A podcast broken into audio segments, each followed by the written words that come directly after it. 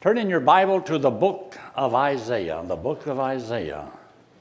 And let's see how many places we can go. Do you ever think sometimes that maybe God is just unreasonable? I know you thought that times your mother and dad were just unreasonable.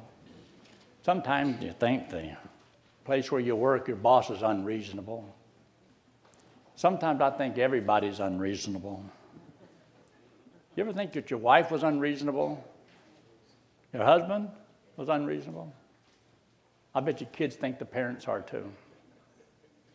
Did you know that God is not afraid to sit and reason with you? So I want you to look at this verse. This is in the book of Isaiah, chapter 1, and verse 18. Isaiah 1 and verse 18. The Lord has told them how bad they were I mean, from the top of your head to the bottom of your feet, he says you're, you're sick. You're a bad case. You're a mental case. So he says here in verse 18, Come now and let us reason together, saith the Lord. Though your sins be as scarlet, they shall be as white as snow, and though they be red like crimson, they shall be as wool. So God says, Come together and let us reason. But God wants you to listen to Him. He already knows your side. So when you come together to reason with the Lord, you can ask Him any question you want. God's not against that. God knows that you have an inquiring mind. And in a way, God knows that we're kind of skeptical about things. And there's a lot of things that goes on in life where we just don't know what to believe. There might be some decisions going on today, you know, around the United States, and people are skeptical about what to believe. And you think about all the stuff going on in Washington, and it's just no end to it. But I want to give you something that I think will help you to understand God just a, a little bit more. So I want to mention these two things to you. One is about an agnostic. You know, now, an atheist, you have no problem. You know what an atheist is. An atheist doesn't believe that there's a God. So, an atheist, since he can't believe in God, must must believe that uh, evolution is true. And if uh, he believes evolution is true, then evolution see, becomes the religion of the atheist. So he has a religion too. And then you have another type of person that's called an agnostic. It just simply means without knowledge. But there's a lot of difference between a, an atheist and an agnostic and a skeptic. Now, we don't mind being a little skeptical at times. We don't consider ourselves to be a, an agnostic or an atheist or just plain rebellious because we, we have an inquiring mind and we want to know. So God says, Come together and let us reason. I believe that God knows how we think, knows how we feel, and He wants to, to talk. He wants to, he wants to explain things to us. Now, I want to read this to you. Because, see, an agnostic is a person that's without knowledge of God. Uh, he doesn't even seek to find when there's a crossroad, he just says you can't know which way to go. So he just commits intellectual suicide. But then you have an honest skeptic. Well, he might get to that crossroad too, and he doesn't know which way to go. He doesn't know what to believe, but he's seeking for truth. He wants to know. And so there's a lot of difference between totally blocking all facts out of your mind because your mind's made up than a person who wants to know truth. So many times, as Christ was up on the earth, people would come and ask him questions. But he knew that the question they asked, they really didn't want to know the answer. No, he wouldn't tell them. And then there was other seeking hearts. They would ask, and he would answer them just like that. Because he, he knew the difference between a, an agnostic and a skeptic, an honest skeptic, somebody who really wants to know. Well, I have been, I guess you'd classify me at the beginning, an honest skeptic. But I did believe there was a God, but I had questions about God. I had a lot of questions. And I never met anybody to give me any answers. Till one day my father in law sat down with me and explained something to me, and then I didn't like his answers. Because what he told me, if it was true, I was going to hell. And I didn't like that. But let me read this to you. The natural attitude of a thinking mind toward the supernatural is that of skepticism. Skepticism, not agnosticism. The skeptic halts at the crossroads to take his bearings, but at the sight of a crossroad, the agnostic gives up his journey altogether. True skepticism connotes intellectual caution, but agnosticism is intellectual suicide. And a man by the name of Professor Stewart, Alexander Stewart, said, The name by which those designate their position who do not deny the existence of God, the future world, and other doctrines of religion, but declare that we do not and cannot know anything about these subjects. So there's people who have wrote it all off. You can't know about the future. You can't really know about where we came from. You can't really know if there's a God. You can't prove anything because if you can't see it, it can't be real. So there's a lot of people like that.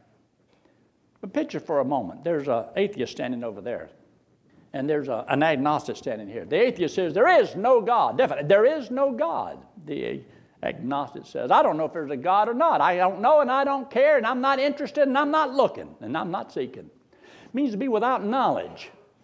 Like one guy says, I'm an agnostic, thank God.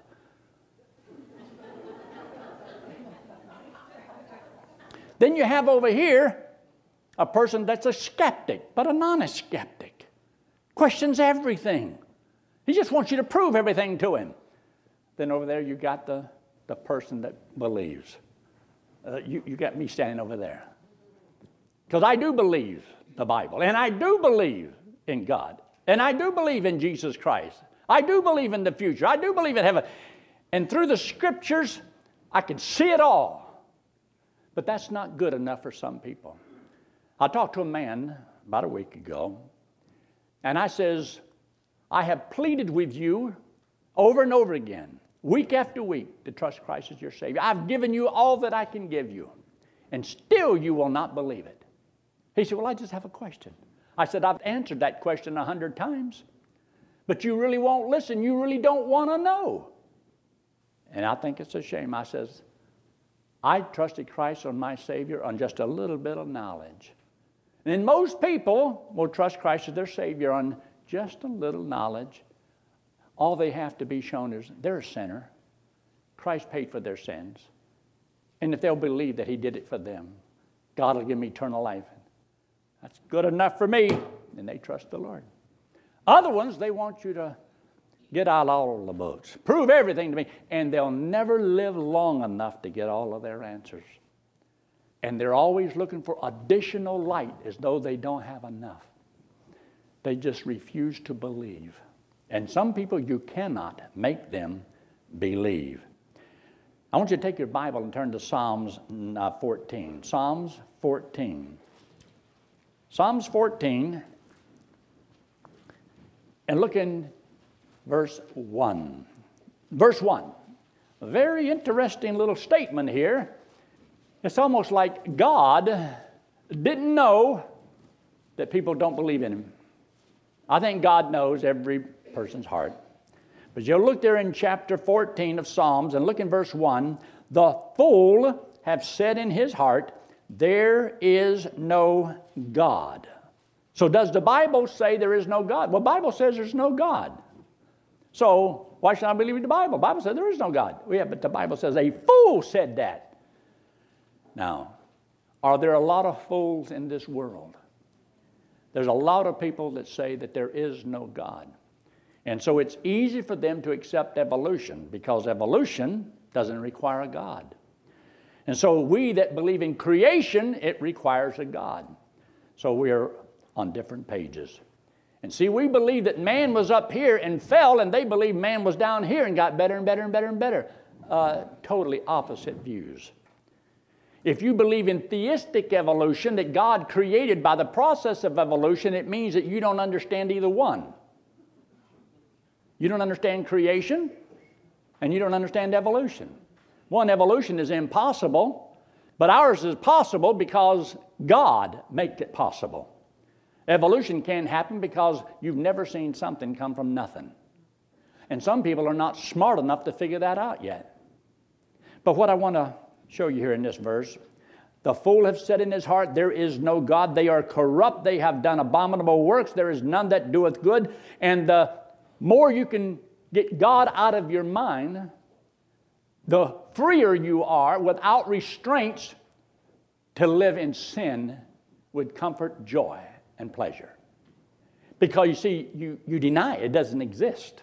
You've isolated it away from reality. And they live in a dream world. And they don't know that God has put laws into society and into nature that says you reap what you sow. They haven't figured that out. So, what would you do if an atheist came up to you and says, I am an atheist?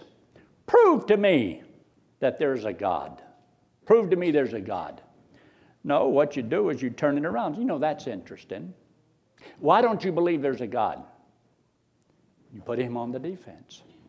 Why don't you believe there's a God? Because sometimes the reason they don't believe there's a God is because his brother ate all his cereal. Mama didn't let him have the car last night. Or he made a prayer and God didn't answer his prayer. There, I don't believe in God. You'd be surprised how many people prayed certain prayers to God, and because God didn't answer their prayer, uh, then there must not be a God. I don't believe in God. Aren't those good reasons not to believe in God? Well, he will have to admit, if he is honest, that he cannot prove that there is no God. But the thing has come down to this, and you heard um, Phil Myers when he was here talking about the inductive Bible study. There's inductive and deductive. See, inductive is when you just take the Bible and you go to it and you pull out and read and study and analyze and everything that it says and just believe what it says. Another way is I have a theory. Now, let me prove it. And I try to find verses that will back up what I already believe. Now, that's deductive reasoning. Inductive is where I try to draw out from the study of the Word of God, and whatever it says, it says. Now, when it comes to life, when it comes to understanding whether there's a God or there isn't a God, to understand that by the facts itself, by studying the geological columns and archaeological finds and all the fossils and putting it all together, by my own inductive reasoning, can I come up with a state of facts that says, this is real. This is what it says. Or do I already have in my mind a position? I don't believe in God. I believe that evolution is true. So now, as I look and study all the facts that are out there, whatever there is to find, I look at everything trying to prove my view. And this is what they do. Their mind's not open, say, teach me the truth, they're not even an honest skeptic. They're dishonest skeptics. And there is a difference. But does the Bible tell us reasons why we should believe that what God says is true? Now, I want to give you this. Turn in your Bible to Romans chapter 1. Romans and chapter 1. Remember this in a court of law, you do not have to see a crime committed. You only have to listen to the evidence and come to a where it's a reasonable doubt, where there's a reasonable doubt or an unreasonable doubt that this crime was committed by this person or whatever. So you and I are supposed to be able to reason together with God. Let God tell us what the facts are and let's look at it and see if that's reasonable. Does God make sense? And I believe that God makes a lot of sense. But look there in verse 19 of Romans chapter 1 because that which may be known of God is manifest, get this, in them. For God has showed it unto them, for the invisible things of Him from the creation not evolution, from the creation of the world are clearly seen, being understood by the things that are made, even his eternal power and Godhead, so that they are without excuse. People are not born atheist. They're born and if left alone, they'll come to the conclusion somebody made it. There has to be a God. There has to be a God. And God says that they are without excuse. But when you want to do whatever it is you want to do, and you feel that this restrains you, then you got to stop believing this so that you can do what you want, so that your conscience is clear. And this is what a lot of colleges and universities are doing today. They're stripping away the restraints, even from God's people, when they sit and listen to teachers that will hammer them over and over again about there is no God, there is no God, there is no God, there is no God. Well, if there is no God, then the Bible isn't true. There is no heaven and there's no hell, and there, I don't have to worry about Jesus Christ, and there's nothing to restrain, no restraint upon a person's life. They can do whatever they want to do. Look at the nation today. Look what's going on. It's not an accident. It's because we've gotten away from believing what God's word has to say. And then he says here in verse 24, the invisible things of him from the creation of the world, not the evolution of the world. Now, let me just give this to you real quick. There are four main things that we often use as a reason for believing that what God says is true. To believe in God. And one of those is called the cosmological argument. The cosmos, the world, the world itself, cause and effect. And there has to be a first mover, something that causes something to be put into motion. Now we know they say the stars are in motion, the earth is in motion, the planets are in motion, the moons are in motion, our sun is in motion, everything is in motion. Okay, what started it? What started the motion? Think of all the energy that's in just one of those little stars, of which our sun is a star. It's just filled with energy. Okay, where did the energy come from? They cannot explain that. Four gases came together, yeah, but where did the four gases come from? There was a big bang. Okay, where, what caused that? They don't know. They don't have the answers, they only have hypothetical guesses. And so you and I are left to wonder whether or not, what, what do we believe? What would it take for somebody to cause you to doubt the Word of God? There's a lot of people I talk to, even Christians get to where they, they don't really believe all of it's true. Don't believe the Bible is really God's Word. It's just written by man. Well, an object in motion will stay in motion unless acted upon by an outside force. And so something has to cause something to happen. You see, my Bible, unless it's acted upon by some outside force, it's going to lay there until it disintegrates because it has no power. It's going to lay right there.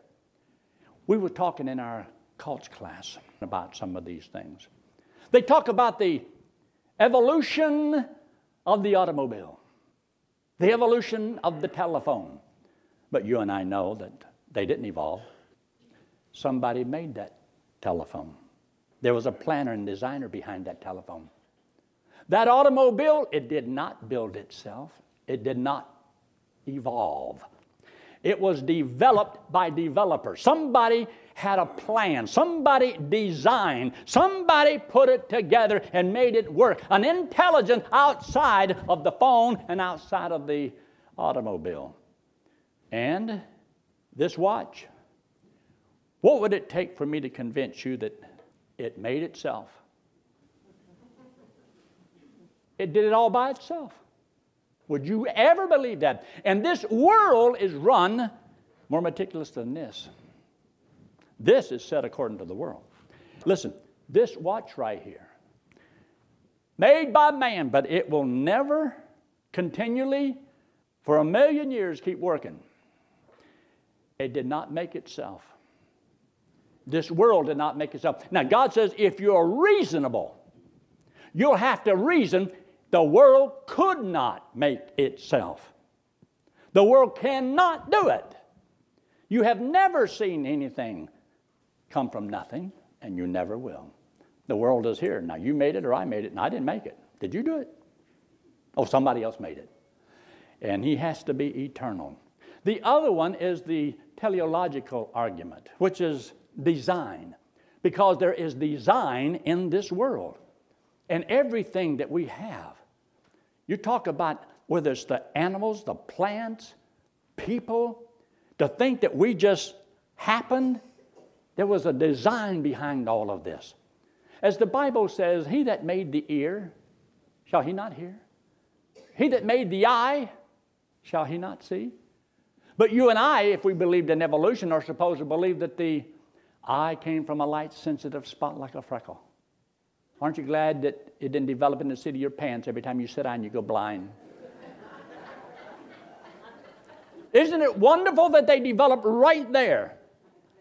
And why would a blob that has no brain develop an eye in which to see when it doesn't know there's anything to see? And what good is the eye without light waves? What good is the ear without sound waves? But how does it know there's such a thing to hear if it doesn't have it? It's stupidity. That's why God says, when you don't believe in God, you're a fool. All these professors and all these colleges and universities that believe in evolution and teach that there is no God, they are a fool. And if they don't like it, you tell them I work here at 4811 George Road and I'll debate it with any of them. I can make a monkey out of them. Anthropological argument. Anthropos means man. The logical argument of a man. What causes a man to have a morality? What causes us to think that some things are right and some things are wrong? Have you ever seen dogs say, you know, that wasn't right? That was my bone. And you took my bone. That was not right. They don't go by morality. And when you stop and think about morals, where does it come from? Where does that desire come from to do right? The desire to do right come from what? Well, you see, we were just uh, oozing the slime of the Nile. And all of a sudden, there we were as a one celled amoeba. And then we was doing along fine in osmosis and just splitting up and staying happy, splitting up, splitting up, splitting up. Sooner or later, you got to talk about the sex life of the amoeba, how to split up and still stay happy. How does it make it work? How does it make it work? It is stupid. You say, Well, I'm an agnostic. Well, blessed be God. It means you're without knowledge. That's what it means without knowledge. You don't know. I do know. And I don't think God's children ought to take a back seat to anybody in this world and to feel like we have to be intimidated by anybody. I don't care how many degrees they got after their name. If you know the wisdom of this book, you're smarter than the average bear. If you do believe in God and the creation you're far ahead of them because they don't have the answers, and we do. Where does the desire or the knowledge come from that man is aware that there is a God? You can take people all over the earth, and little babies, and they'll grow up and they'll believe that there's a God. And they'll have all kind of religions all over the world. Atheism is taught after they get sick of a religion. You're not born as an atheist. You will know that there is a God. And you'll feel guilty when you disobey mommy and daddy. Try to get away with it if you can. Run and hide if you can get away with it. But you'll learn. And the Bible teaches all of this, and it's so important to understand. But the one that I like the best of all of these arguments, and they're good arguments, is the one of the supernatural revelation of God. See, whoa, whoa, what's that? Well, I'm glad you asked. Take your Bible and turn to the book of Psalms, the 19th Psalm. The 19th Psalm. The 19th Psalm, and you'll notice that in the first six verses, it talks about the world And in the verse 7 to 14, it talks about the Word. So this psalm shows you that if God made the world and God gave the Word, then the world and the Word of God should agree, and they do. The Bible and true science agree. Evolution does not agree with science because evolution is not scientific. It does not agree with science. It is not scientific. The word science means to know. And they do not know. And they cannot prove their hypothesis. So you're talking about, God says there in verse 1, He says, The heavens declare the glory of God, and the firmament showeth His handiwork. Day unto day uttereth speech, and night unto night showeth knowledge about God. It's to reveal God. That's what he says over in the book of Romans. How the, the man is without excuse. You look up and you see the sun, you see the moon, you see the stars, you see people, you see the earth, you watch a baby. That's evidence, evidence. Because you didn't do it. No man, and you're the highest on the level of the evolution, and you can't do you see. God had to do it, and God did do it. So you can be a skeptic, or you can be an honest skeptic and look at the evidence, and you have to come to the conclusion there is a God, and He is real.